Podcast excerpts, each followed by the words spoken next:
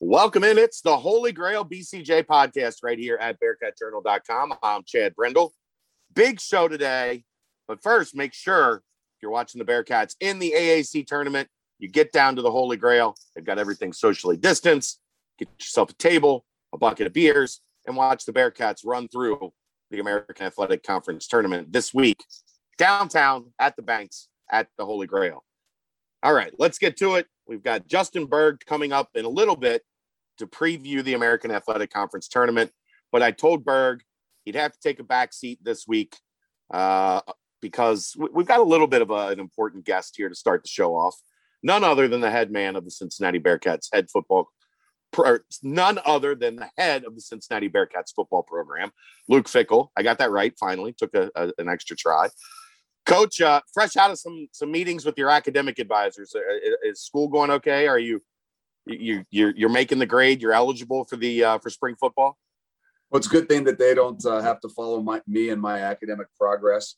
Uh, former D lineman, um, there wasn't a whole lot for us guys, you know, A gap, B gap, C gap. So they didn't have a great expectation for us uh, outside of you know holding some double teams and trying to to beat up some uh, some big guys up front. So academically. You know, as long as we were eligible, it, uh, you know, we were okay. So we're in a good place.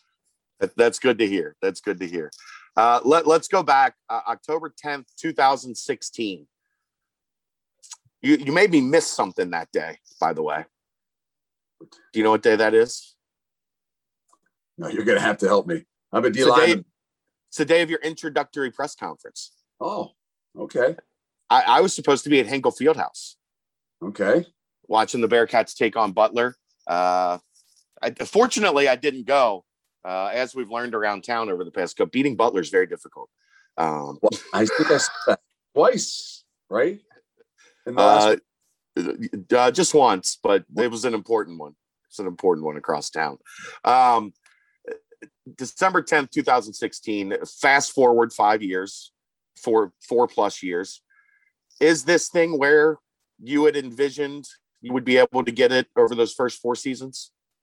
Well, I mean, it's never quite where you want it, but um, I think not always just on the football field, but all of the other things uh, is in a really, really good place. And I mean that just with, you know, the kind of the culture, the atmosphere, the, the environment that you really wanted to create that, you know, sometimes you don't realize because you've never done it, because I had never done it, uh, how long and how difficult that is. And, uh, you know, you have turnovers and different things like that, whether they're players, whether they're coaches.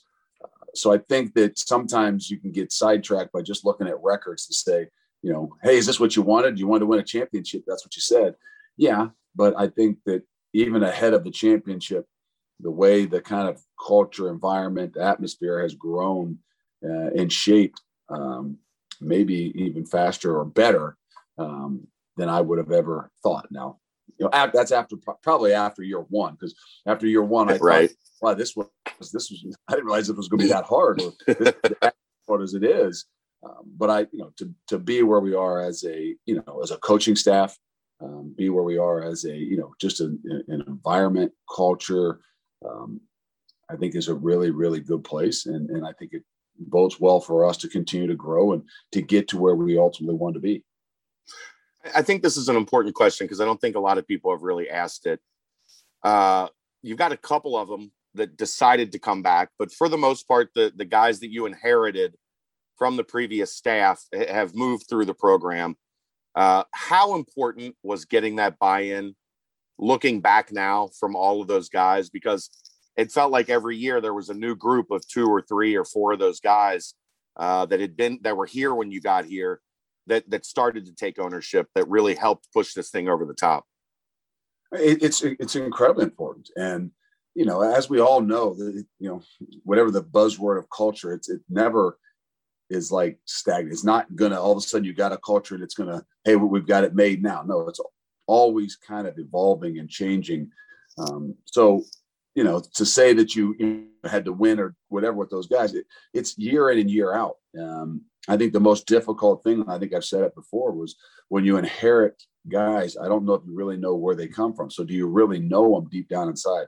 You know, you don't know their families. You haven't sat in their homes. So it was as I found out, always a little bit more difficult to kind of really build that relationship, um, to know, because, you know, buy-in can be, can be masked just because you win, but to see, you know, the truly forming atmosphere, environment, um, buy-in of all around everything that you do, uh, you know, you, to, you got to really know the people to kind of see if it really is hitting home, if it's really kind of what we like to say engraved in their heart, or just something that they're living out while they're here. So I think, and I truly believe that, you know, where there are some of these guys that came back for a, for an extra year, maybe those guys that we never got to sit in their homes, and you know, the Curtis Brooks and the, the Marcus Browns and the Joel DeBlancos of the world, that unfortunately you never got that opportunity, uh, but you know, in order to make that sixth year, you know, deep down inside, they've engraved the things that, uh, that mean the most to this uh, program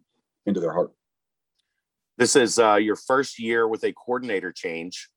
Um, has it maybe been a good thing to, to kind of change your mindset and, and get you thinking a little bit differently, instead of just, you know, hey, you know, throw this to Marcus and let him figure it out? Is, has it been a good thing maybe in some ways for you? I, I think what I learned again after year one, that all changes can be a good thing for our program, and not that we want to lose anybody. You know, there's obviously we've lost a lot of great coaches, um, but I think each and every time we've gotten better. And and it's because of, of things like that, like you're saying, a new perspective, a different idea, a different way of seeing things um, is really important. And I think that's one of the things we've got going here, that, you know, they're, you know, you're not having massive turnover, hopefully, but those turnovers give you an opportunity to, you know, get a different perspective, to give you something maybe you didn't have. And, you know, going into year five in your program, you start to recognize a lot more things that you don't have. And when you make those changes or have those changes, you can kind of address those issues. Uh, so coordinator wise, it's been, it's been, you know, different and new, but I think it's been something that, you know, has helped, is going to help me grow. And I think it's going to give our kids uh, and our defense a chance to grow as well. How has Mike Tressel hit the ground running? Uh, and are you excited to get him out there in the spring and, and watch him leading those guys?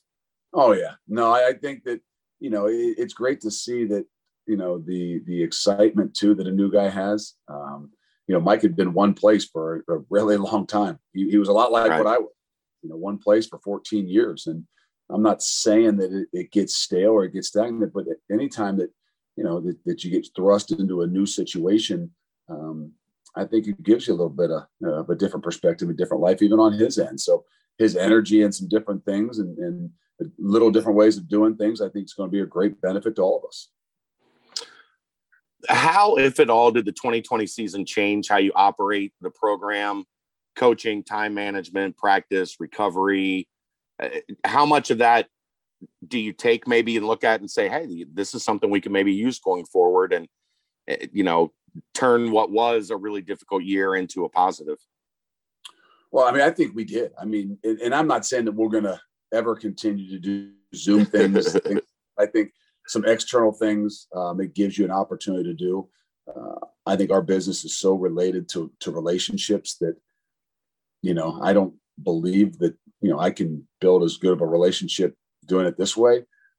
But I think that uh, what we did realize is we have the ability to adapt and adjust. I think this has brought us as a program and a team and even a coaching staff closer together, because we had to rely upon each other. And we had to, you know, have a little bit more um, trust in, in guys doing what they need to do in, in different ways.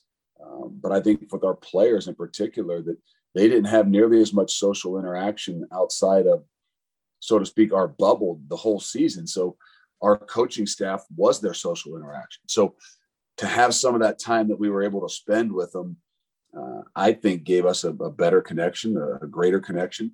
Uh, and it also challenged us differently. When, when you're, When you're thrown into adverse situations, you learn a lot more about people. And that's probably the greatest thing I could say about the last the last year is everybody went through a really adverse situation. And I hope and believe, I know we did, uh, learned a lot more about every one of us, whether it's myself, every one of our coaches, or every one of our kids about, you know, what it's going to be like when they really get kind of backed into a wall and, and got to be able to adjust and, and adapt. what's the biggest challenge in moving from good to really good to great? Complacency starts with, you know, and, and first is what is your expectation, you know, and, and that's why, you know, you say, well, is the program where you want it to be? No, no, it never will be where we want it to be. That's just the reality behind, you know, always wanting to push, always trying to say, we're never going to be satisfied with where we are. Um, so I think that, you know, we've said it now for a couple of years, you know, it's sometimes more difficult to continue to grow and push yourself uh, when you're getting a lot of praise, when you're getting patted on the back, when you're getting told that, hey, you guys are doing a great job, as opposed to, you know, hey, you guys aren't doing a good job. And, and you know, these guys aren't very good and, and you're underachieving. I think, you know, you got to be able to use whatever the motivations, you know, that are out there um, to keep you hungry.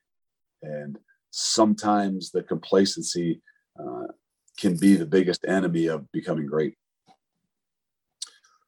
Target's probably never been bigger on you guys. You are now at the top of the conference. You're, you're conference champions. You played in a, a memorable New Year's Six bowl game, didn't get the outcome you want, but left the nation talking. What do you do to embrace that target now and, and use that as fuel? I mean, th- that's the next step, right? Yeah, no, I mean, we could still use all of last year as, you know, we had unfinished, unfinished business and, you know, we were in the hunt, um, but in order to beat the best, you got to, you know, you got to go play them. And that was Memphis. And so the tides are turned a little bit. I don't know that they're all that different. Uh, it's still going to come down to leadership. It's still going to come down to, you know, what is the, what is the real expectation um, of the program? And everybody knows it's to win and it's to win championships, but can you have that expectation of what it takes every day? Uh, even if you are, so to speak, the lead dog. And we all know that have ever been there. And I've been fortunate enough just because, you know, of where I was for a long time to kind of be that, you know, one at the, that was, had the expectations and, and had to learn at a, at a younger age, whether it was as a player, or as a coach, uh, how much more difficult it can be, you know, to continue to motivate and find ways to improve when some might say you, you're, you're either the best in your league or the best around. So I, I think we really are going to kind of rely even more so into this fifth year on that intrinsic motivation um, of really changing not just an expectation, but a mindset of, of all that we want. Intrinsic motor motivation. Put that on a t-shirt, right? Well, that's what some of the best have. And uh, I try and tell them, if you want to go play at the next level, you better have an incredible intrinsic motivation. They aren't doing videos and different things and probably give you a lot of speeches to get you fired up. They, they pay you a salary and say, if you don't perform, then uh, this is the real world. As we get looking towards the spring, I do want you to take me back the two weeks after the Peach Bowl. You're recruiting guys to stay um, or re- not necessarily recruiting them to stay, but going in and, and talking to guys and their families about the decisions and, and, and that they're making, what's best for them. How many of those guys surprised you by coming back, and uh, how how was that for you going around and, and having these conversations about staying, leaving, pro prospects, and uh, talking to a lot of guys that look like, you know, they, they've got a pretty good chance to see their names called uh, either this year or next year on draft day?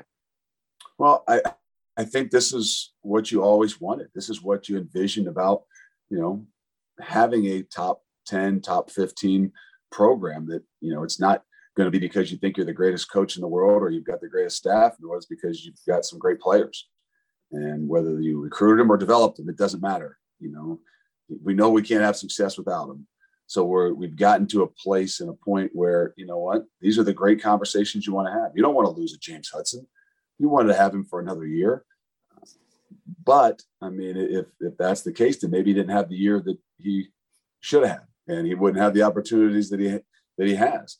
Um, but I think that it's, you know, I we kind of look at it as a very positive thing. And and yes, that was right when the bowl game ended. Um, it was, hey, we I we've got to go recruit our own. And I don't want to talk them into staying, but we've got to find out where they are, find out the things that are that that you know help them make the educated decision, and uh, you know, pay for what's best for them, but also, you know, a little bit of what's best for the program as well.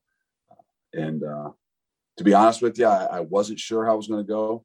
Today's world and today's day and age, and, you know, even this season that, that, you know, that we had, whether it was, you know, the success or winning a championship or, you know, even the COVID stuff, um, I would have probably told you that, that most guys that had an opportunity to, to go to the next level would have taken it. And not only did we have, you know, two of the three kind of juniors um, that really had probably any opportunity they wanted to come back, but also you had six, you know, guys that were seniors that, you know, really, really love, you know, what's going on, what, what the environment's like, and, and uh, feel like they can be a lot better at whatever it is they want to do because of another year here.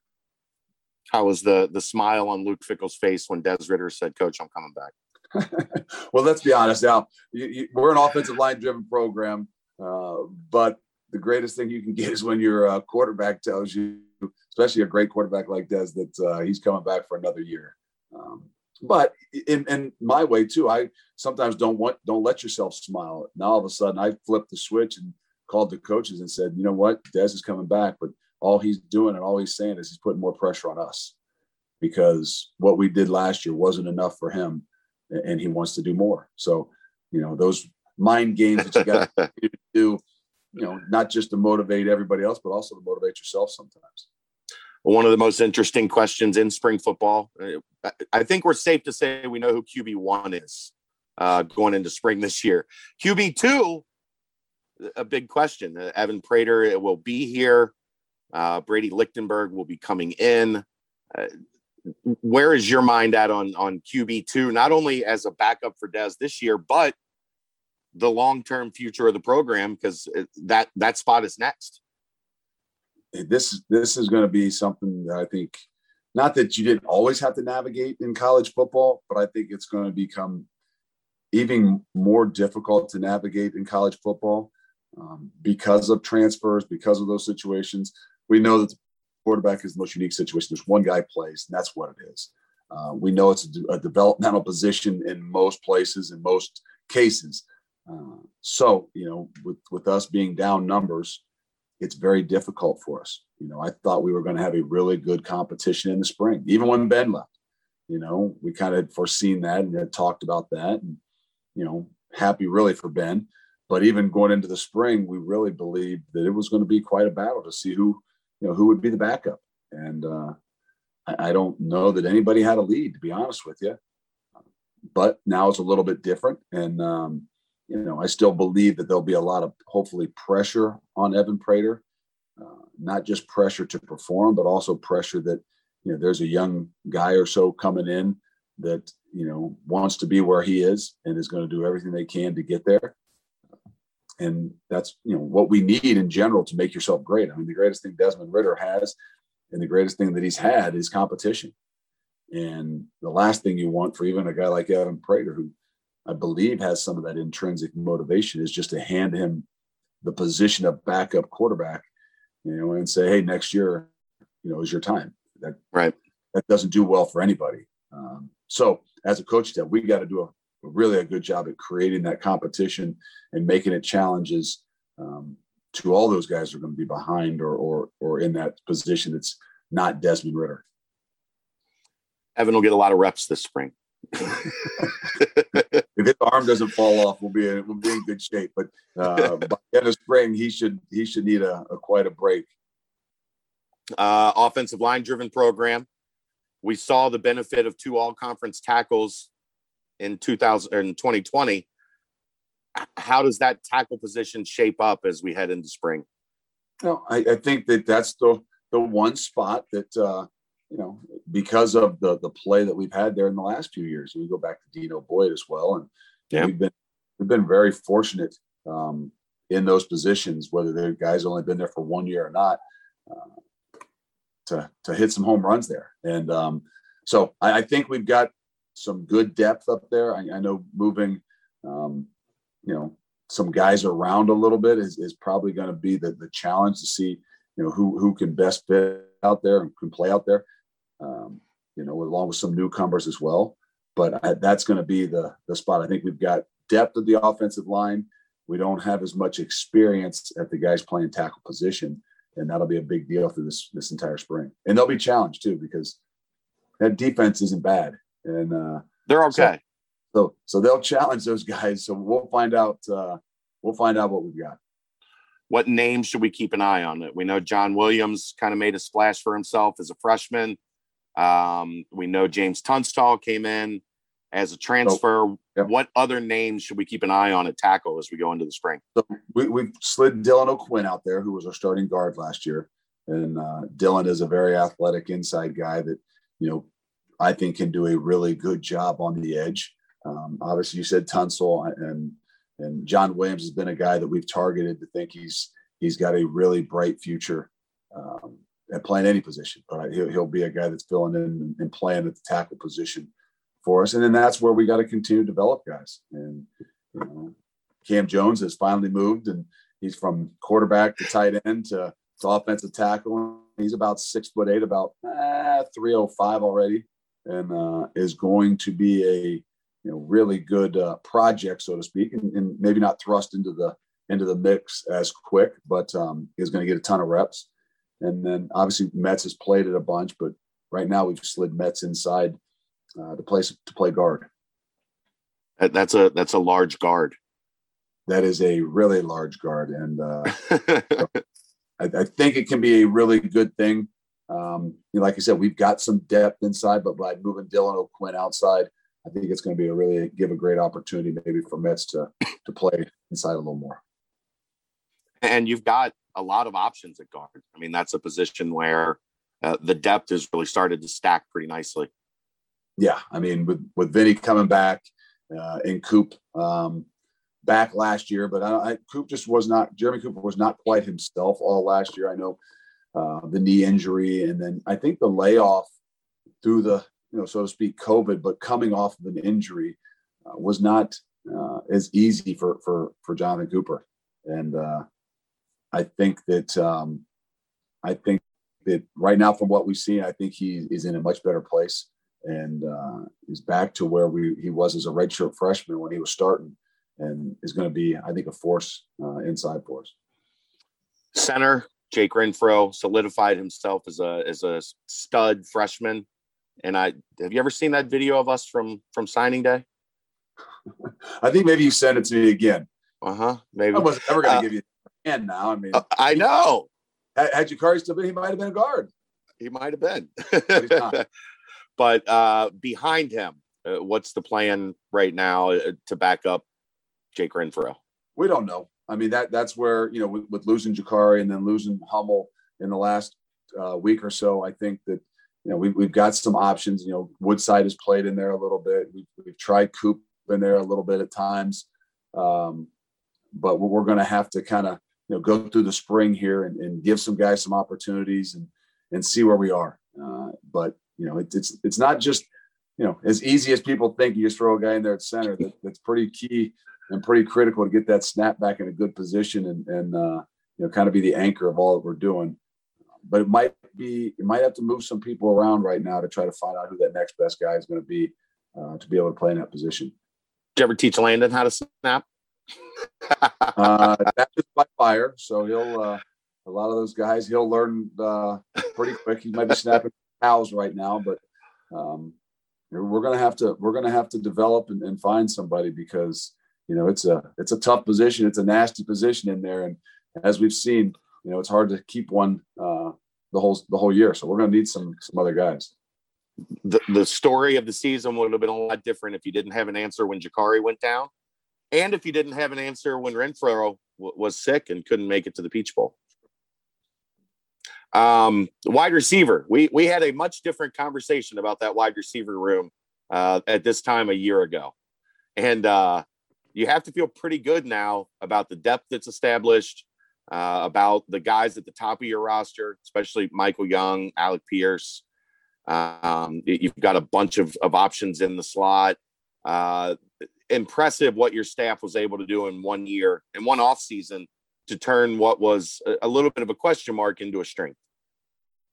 No, there's no group, I think, that kind of, you know, kind of flipped some things and really, you know, turned it around as much as they did. And it, it helps when you, you know, you bring a guy with maturity in like uh, like Michael Young or even Jordan Jones, who, who you know, yeah. had his moments and had some times, you, you know, was, you know, didn't get a whole lot of opportunities early between being quarantined a few times in different situations. So he got thrown in the mix, but uh, definitely gave us some depth and, and created some competition. And, uh, you know, Trey Tucker coming on and, and the, the young kids from last year are going to uh, really have an opportunity to, to be big time players and uh, are doing nothing but continue to grow. So the depth there, the ability to kind of move some guys around, interchangeable. I think that it's gone from, you know, the first few years of being, you know, maybe one of the spots that stood out a little bit of, hey, we need to, we need to overhaul to one of the deeper spots, you know, even in the, on the team right now. Tight end. Uh, I don't like to give a lot of credit to Wiley. Uh, we have a, a longstanding rivalry and I, uh, but, but Lenny and Josh uh, give you a, a, an incredible amount of talent at the top of that tight end room. There's no doubt. I mean, we know we want to play with those guys on the field. We play with a lot more. So, you know, two tight ends on the field, and, and we won't stop. I mean, whether you go back from Josiah to, you know, even last year with Bruno and those guys, it was hard to get them all on the field. Um, we are very top heavy with, with those guys. And then we're going to have to develop some young guys because, you know, hoping, and, you know, those guys could have really good seasons. And next thing you know, you're, you're standing there with, with not a very deep tight end group. So, Uh, there's some young guys that got to learn fast, um, got to be thrown into the fire, and and hopefully don't get a whole lot of game opportunities because those other guys are are so good, uh, and you can't you know take them off the football field. But somebody's going to have to be ready because you know the top of that that group to the bottom of that group, uh, there's a big difference in you know just even the years that they've been around here and know what they're doing. Finally, at running back, Jerome Ford gives you a guy with, as we saw in the Peach Bowl, uh, a lot of explosion. He's a home run hitter, but there's a lot, you know, there's questions behind him.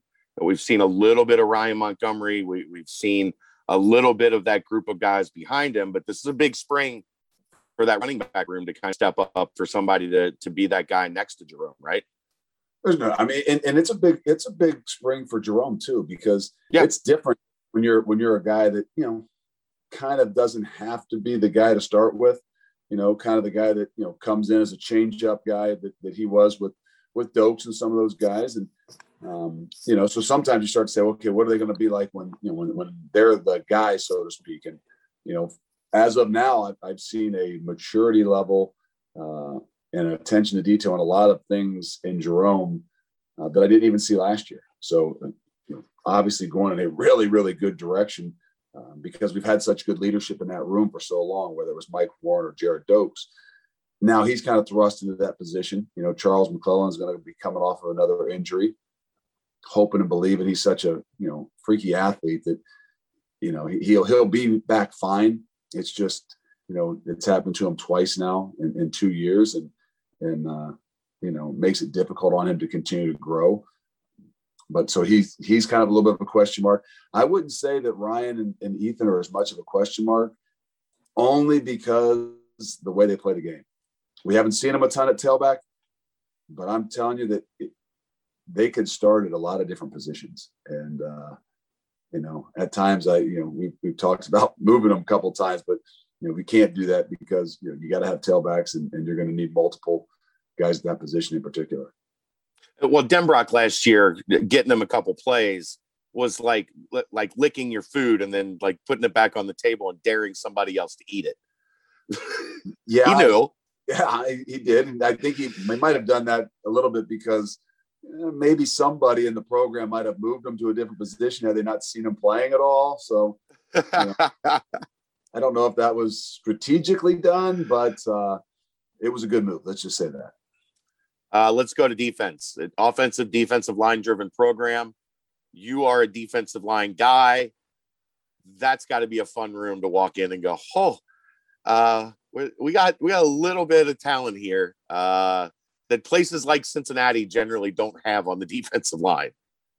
So they give us a lot of options, and and you know we've played much more three-down front in the last you know year and a half, and. Uh, Sometimes uh, you look at yourself and say, well, hold on now, when you've got six of those guys or so seven, maybe that you feel like are in the top eleven guys on your team, you, you got to play a little bit more, a few more of them on the football field. So we've got some decisions to make, and that's why sometimes it's a, you know, it's good to have some other, you know, eyes or some, some other, um, you know, voices and, and, you know, opinions from new people coming in.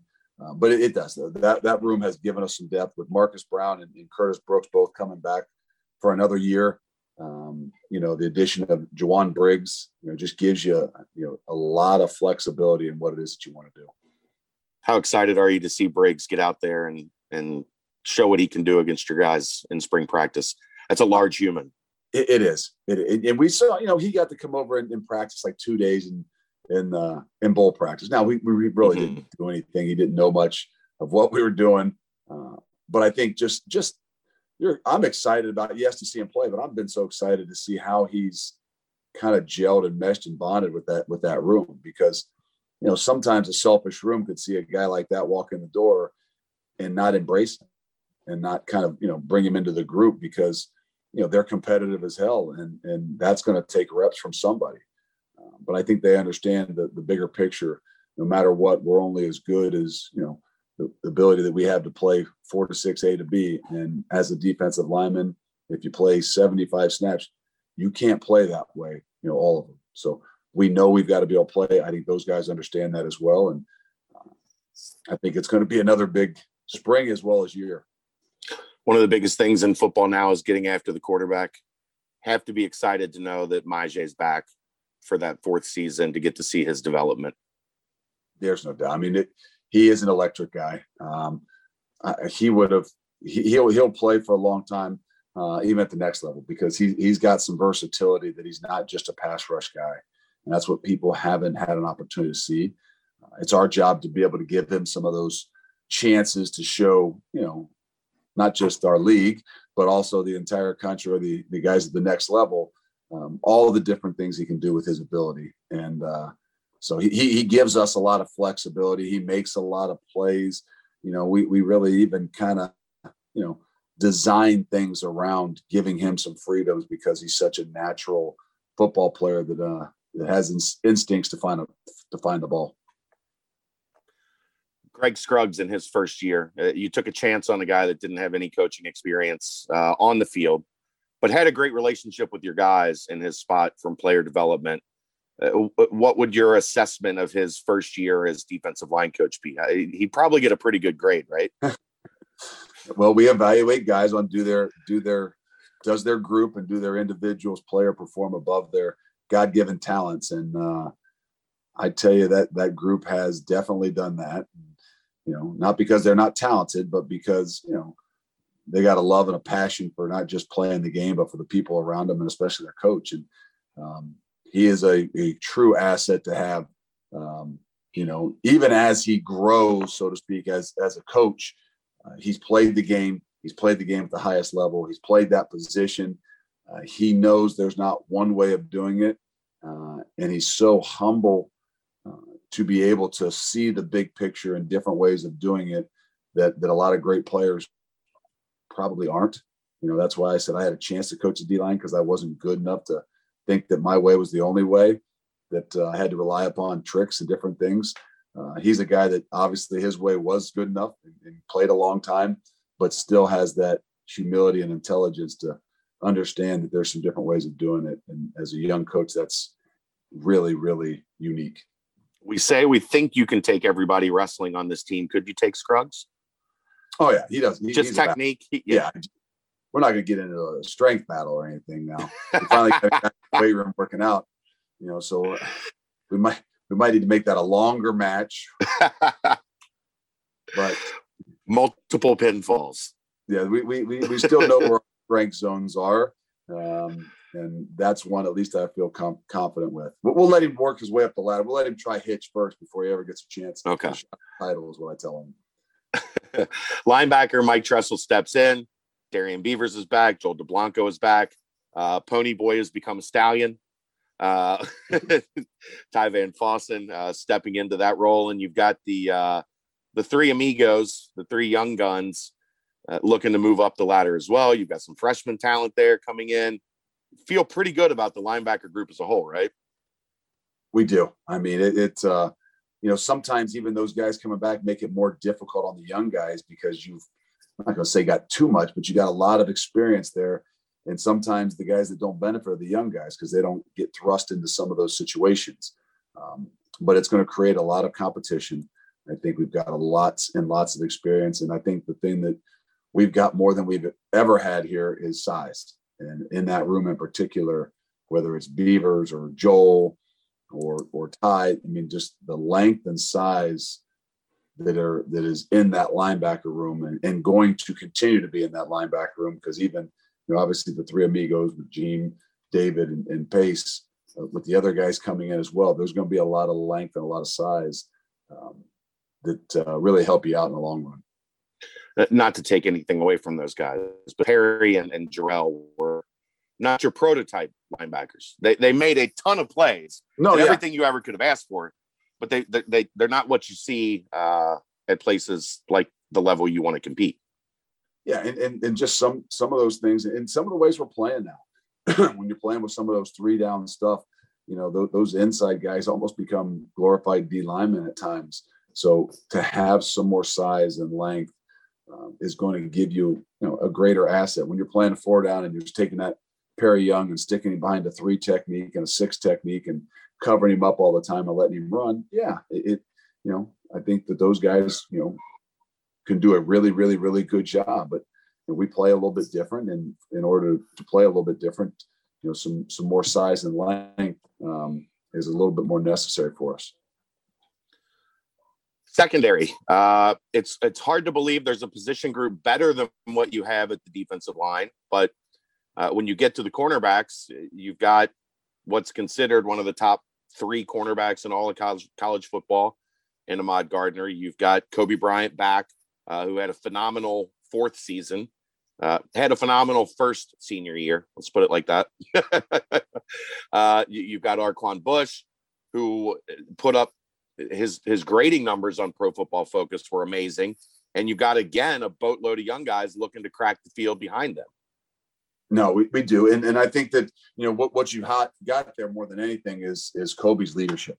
And I think, you know, obviously, Coach Perry uh, has done a great job and, and really kind of built a relationship with those guys. But, you know, for four years now, um, and in particular the last two for sure, uh, Kobe has been an incredible leader for us. He's such a competitor that I don't think even um, Ahmad would be who he is and where he is right now already if he didn't have a guy in that room like Kobe that that really kind of made him compete and pushed him every single day. Um, and then, and then had enough, you know, respect, trust, respect, and love, um, you know, to even, you know, really help the young kid out his freshman year. So that relationship and a lot of those things, you know, is, is why we are where we are. Um, talent obviously has a lot to do with that as well. Don't get me wrong, but I think we've got some really good depth. We've got some really good leadership. Um, and the thing we maybe is a little bit different than we have at the D line is the backups at the D line have got a lot of experience. You can yeah. roll guys through. What we did not do a good enough job last year was rolling anybody in, in mostly in the back end and, and more so at the corners where we did the year before. Uh, and I talked to them about that. And that, that was because there was a bigger discrepancy between what we would say the ones and the twos. Where on the D line, you don't have a ones and twos. You have a one A and a one B, you know, and, and, you know, so as good as those corners and, and those guys were, it, it made it more difficult to put some of the other young guys in and give them an opportunity um, because of how good those guys were. Um, and, and Coach Eliano, you mentioned uh, briefly there, another guy that came in first year in the program. And that is a difficult task for somebody as new to you and to the program as Coach Eliano was to, to not miss a beat from Coach Mickens. And, and stepping right in and taking over a room uh, and not having any drop off. And in fact, seeing them improve. I, I thought, it, and I told him when he came in, I said, this is a tough job. And he was probably looking at me like, what, you, you got a really two really good, three really good football players. Well, it's a tough job because you're coming in and taking over for a guy that they really trusted and, and loved. Um, you know, so yes, you might have players, but sometimes it's, it's a tougher job to, you know, engage the whole group and and build a relationship, because, you know, when guys leave, sometimes they are hurt a little bit, especially when they've had as good a relationship as they did. And, um, as good of a coach as he is, he's even a better person and a better guy to develop relationships than he is a coach. Uh, and that's what I think has really shown with that group is, you know, it's not the easiest thing to step in when, you know, a guy like Coach Mick that, that had that kind of relationship leaves uh, and, and find a way to even get him to grow and play better. Safety. Uh, I liken it kind of to, to losing Cortez and Cope in one year a little bit, right? Like you lose Wiggins, you lose Forrest. Uh, everybody knows James was kind of the, the, the marquee, the guy that caught the headlines. If you've watched Cincinnati football over the last three years, Derek Forrest was without question the heartbeat uh, of that defense. You have two capable guys ready to go, and Brian Cook and and Javon Hicks. Um, how tough is that going to be for them to make that transition from really good one B's to now your job is one A and go be as good as those two guys were? Well, I mean, you're right. I mean, those guys were, were football players for us with James Wiggins and, and Derek. Um, you know, Derek really is what the culture of this program is. He came in day one with us. Uh, and, and really, if you said, hey, well, what's, what's really the atmosphere? What's really the culture? What's really the, you know, the, the environment like of, of your program? And I would say Derek Forrest is, is what that is. You know, a guy that has worked incredibly hard to get where he has, and, and nothing's been easy for him and nothing's been given to him. Um, and now he's gone. So whether it was the heartbeat, he was the leader. He, he was, you're darn right. He was that for, and probably for three years. Um, and then two guys walking in now that obviously Javon Hicks has started for twelve games the year before when, when Wiggins yeah. was out, and, and Brian Cook, um, you know, had he not probably been hurt or gotten hurt, uh, you know, in camp last year, you probably would have played a lot more, and, and then played in the, the bowl game and played really, really well.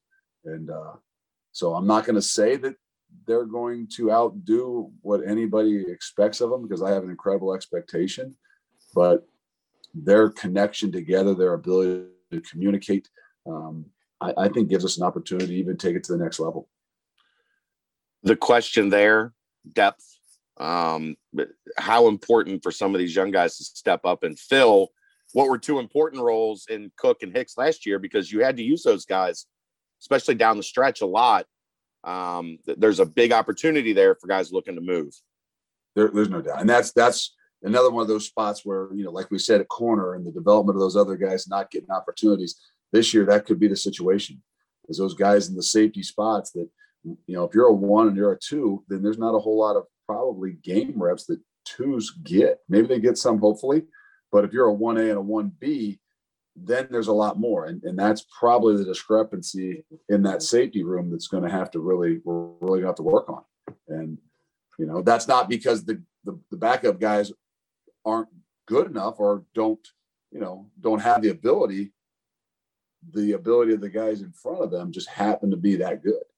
And so the discrepancy, you know, is, is, is a bigger difference, not because the guys behind them aren't good enough, just the other guys have got an incredible uh, opportunities and to take advantage of them, and, and are where they are right now. So, you know, the Jacob Dingles and, and um, a bunch of those guys are, there's going to be a lot, this spring's a big, big time. Will Adams and those guys, this is uh this is a big spring. You, um, Coach Hitchler was in kind of in the running before Coach Scruggs stepped into that role to be the D-line coach and then moved to safety. You obviously have a ton of trust in him, and he's another one of those first-year guys last year that did an outstanding job. And he had another tough job, especially in the, you know, in the sense that Coach Tenuta was still here and around and there every day. It makes it a hard situation. Um, but no, he, Hitch could coach at any position, and we've been very fortunate to keep him here. You know, he was a quality control guy for, I think, three years. Yeah. Uh, you know, and very well could have had plenty of opportunities. Could have left again this year for for a D C job. And, uh, you know, so he, he has done a great job for us, has really kind of, you know, captured that room. Um, you know, and, and now he's got a challenge. The challenge is not getting Cook and, and Hicks into it, because, you know, he's got a great relationship with them. It's going to be now, you know, the challenge becomes what kind of development do you have in those younger guys, and what kind of motivation can you do, and can you get them to be one B's so that they get opportunities to play in games? Uh, did you hear the nickname that James Smith had for Mason Fletcher on this podcast a couple weeks ago? No, I didn't, but I can't wait to hear what this might be. He called him the rake. Well, I'm not allowed to watch. Well, I shouldn't say. So he obviously has been over to my house a few times, and he, what, how tall is he? It's like six, seven plus. Well, I think maybe when he came here, we might have measured him at six, six, maybe, but I don't know that he's ever stood completely straight up. Right. I don't know that they had a whole bunch of weights over there. So now Coach Brady has got him almost where he's actually can stand straight up, and his back can actually almost lock out. And he's over six, seven already. He might be six, eight. I don't know. We just have never been able to get his shoulders back and get his spine straight until we can get enough muscle in that back to, to create it. He, uh, if you're looking for a freshman that's going to play a big role, he's going to play a big role. I would, uh, I would expect that, and I hope that he's the, the one freshman that has to play a big role. And hopefully, you know, hopefully there aren't a whole bunch of other freshmen that, that are needed to play a big role because, you know, of the depth and the things that we've got. Coach, that was uh, all fantastic stuff. Have, have you watched the Peach Bowl yet, or are you not? It's nope. You're just not going to watch it. Uh, Wednesday. You're watching That's- it Wednesday. Wednesday, because then we practice on Friday. So okay. I only have one day, you know, and we'll be in having big meetings on Thursday. To so you'll be mad. You'll be big mad so, on Friday. No, I'll be really excited to get back out there because I got to get it out of my system. So I have not watched it. I'll watch it on Wednesday, and uh, I've already got it planned. So, and that's breaking news. Spring practice starts on fr- next Friday, the nineteenth. Friday the nineteenth. Have you uh, done anything to make sure that I'm not going to be allowed to be there? Or are you looking forward to hey, seeing we, my smiling face? We've locked the doors. I figured, I figured as much. We're, we're, we're trying to figure out a way that we can keep all, all people out of the stadium if, if we do go outside because we have nice weather. That uh, there'll be an A P B on that. On that, I'm not sure. If you get back down to that one hundred forty-five pounds that you were telling me about from ten years ago, we might not recognize you and they'll let you in. But other than that, they'll be they'll be looking for you. Thanks, Coach. Appreciate the time and uh, great talking to you. And uh, maybe I'll wave soon from uh, a. a perch inside Nippert Stadium hiding away to check out practice. Good luck. Thanks.